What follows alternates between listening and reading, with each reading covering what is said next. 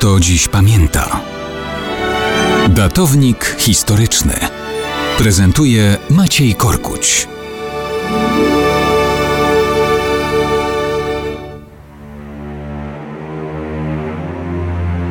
Wciąż wielu ludzi w Polsce pamięta wprowadzenie stanu wojennego, ale mało kto wtedy znał kulisy wydarzeń. W 1981 roku Jaruzelski ogłaszał, że musi kraj ratować przed anarchią, kontrrewolucją i gospodarczym załamaniem. Od 1989 roku, dopiero wtedy, głosił, że bronił Polski przed czołgami sowieckimi. Wszyscy wtedy mówili, kiedy wyjdą na światło dzienne dokumenty sowieckie, dowiemy się, jak było naprawdę. No i poznaliśmy dokumenty Sowieckiego Centrum Władzy, innymi dokumenty Biura Politycznego KPZR, czyli najściślejszego otoczenia Breżniewa, podejmującego najważniejsze decyzje. One w zestawieniu z odtajnionymi dokumentami PRL i innymi sowieckimi dają spójny obraz dramatycznie odmienny od jakichkolwiek wyobrażeń Polaków z lat 80.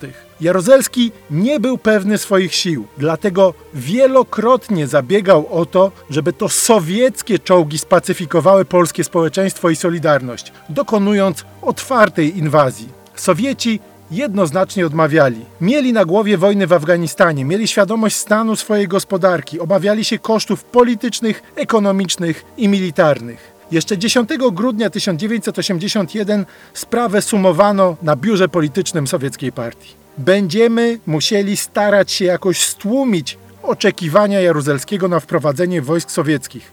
Nie może być żadnego wprowadzania wojsk do Polski, mówił szef MSZ sowieckiego Andrzej Gromyko. Jurij Andropow, dowodzący KGB, stwierdzał: Nie możemy ryzykować. Nie zamierzamy wprowadzać naszych wojsk do Polski. Jest to słuszne stanowisko i musimy się tego trzymać do końca. Nie wiem, jak rozwinie się sprawa z Polską, ale nawet jeśli Polska będzie pod władzą Solidarności, to będzie tylko tyle. Michał Susłow dodawał: Wszyscy jesteśmy zgodni co do tego, że nie może być mowy o żadnym wprowadzaniu wojsk sowieckich. Szef sowieckiego MON Dmitrij Ustinow podkreślił: Teraz wszystko zależy od Jaruzelskiego, od tego, jak on potrafi zrealizować tę decyzję, czyli decyzję o wprowadzeniu stanu wojennego. Jaruzelski zrobił co miał zrobić. Spacyfikował społeczeństwo i przywrócił partii komunistycznej i Moskwie pełną kontrolę nad Polską.